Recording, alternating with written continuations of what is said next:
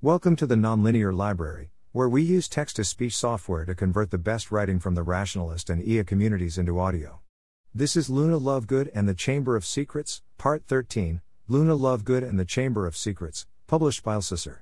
Wait, said Luna, this is the lost diadem of Ravenclaw. It makes the wearer smarter. You might want it. Professor Quirrell took the diadem in his hands. He feinted as if to place it over his head. I am an Occlumens, said Professor Quirrell. Ravenclaw's device rips the incoherence out of doublethink. If I were to place this device over my head, I would be lucky if it did not shred my mind. Nice try. Professor Quirrell tossed the diadem back to Luna. Luna kowtowed. I heard stories of the First Wizarding War. You never cared much for individual human beings, but you were always very careful not to destroy Wizardkind, said Luna. I get the feeling you put some effort into protecting the universe. So? said Professor Quirrell. You're bored. This plane is too small for you, said Luna. You know who did not murder her. You should not be a villain, said Luna. If you tell me to be a hero, then you will die painfully, said Professor Quirrell. You should be a god, said Luna. Luna willingly bestowed the astrolabe to Professor Quirrell. Is that all?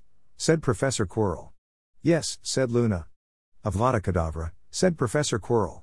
Luna collapsed. Professor Quirrell sheathed his wand. His slender skeleton fingers untangled the clockwork. Professor Quirrell unfolded the astrolabe around him. He ascended to a higher plane of existence. Luna stepped out of the forgotten library.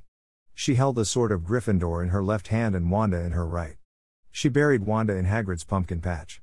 The final duel of Lockhart's tournament was that afternoon. Professor Flitwick refereed. Luna lost. Clang. Luna dropped the sword of Gryffindor on Professor Lockhart's empty chair. She sat down for dinner in her seat at the end of the Ravenclaw table. A student stood behind her.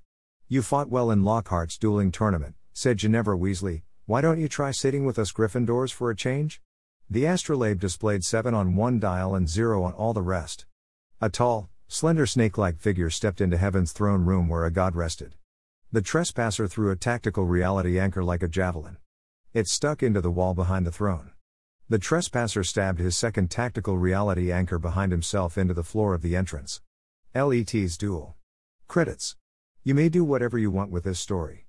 You may expand it. You may abridge it. You may retcon it. You may turn it into an audiobook. You may repost it elsewhere. Please respect J.K. Rowling's copyright. Harry Potter fanfiction must remain non commercial, especially in the strict sense of traditional print publishing. If you copy this story's exact text, then I request, though do not require, you include an attribution link back to the original story here unless wrong. Thank you J.K. Rowling for creating Harry Potter and Eliezer Yudkowsky for creating Harry James Potter Evans Verres.